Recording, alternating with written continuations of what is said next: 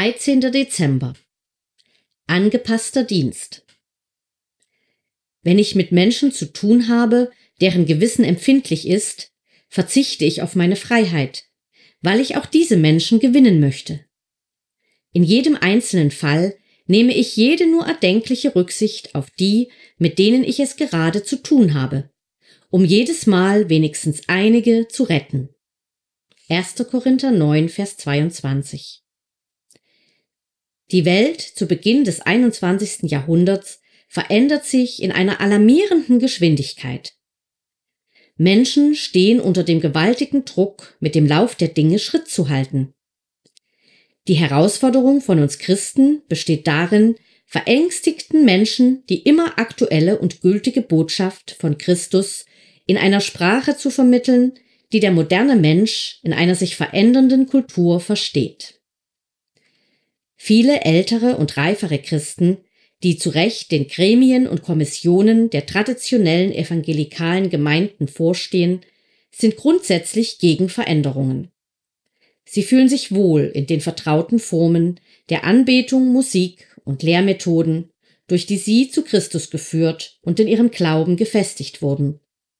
Sie fühlen sich nicht mehr wohl, wenn ein junger Pastor mit neuen Gedanken kommt. Jesus sagt, dass man neuen Wein nicht in alte Weinschläuche füllen kann.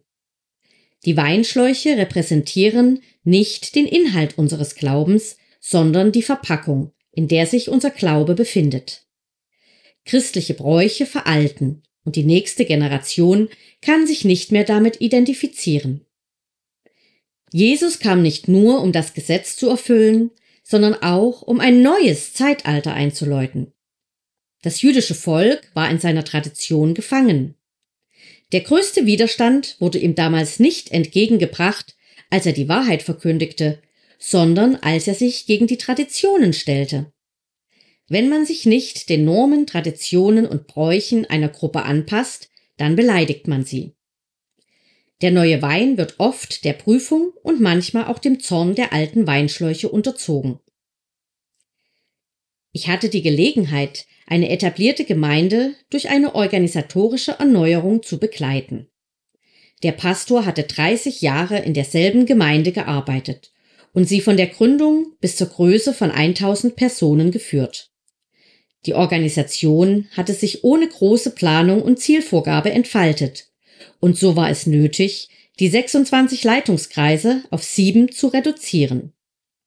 Obwohl die Reorganisation einschneidend war, konnte sie ohne große Streitigkeiten durchgeführt werden. Der Hauptfaktor des Gelingens lag darin, dass der Pastor eine Vision hatte und glaubwürdig war. Er erkannte die Notwendigkeit neuer Weinschläuche. Gott leitet uns auch im 21. Jahrhundert. Und wir müssen lernen, unseren Dienst an die sich verändernde Kultur anzupassen.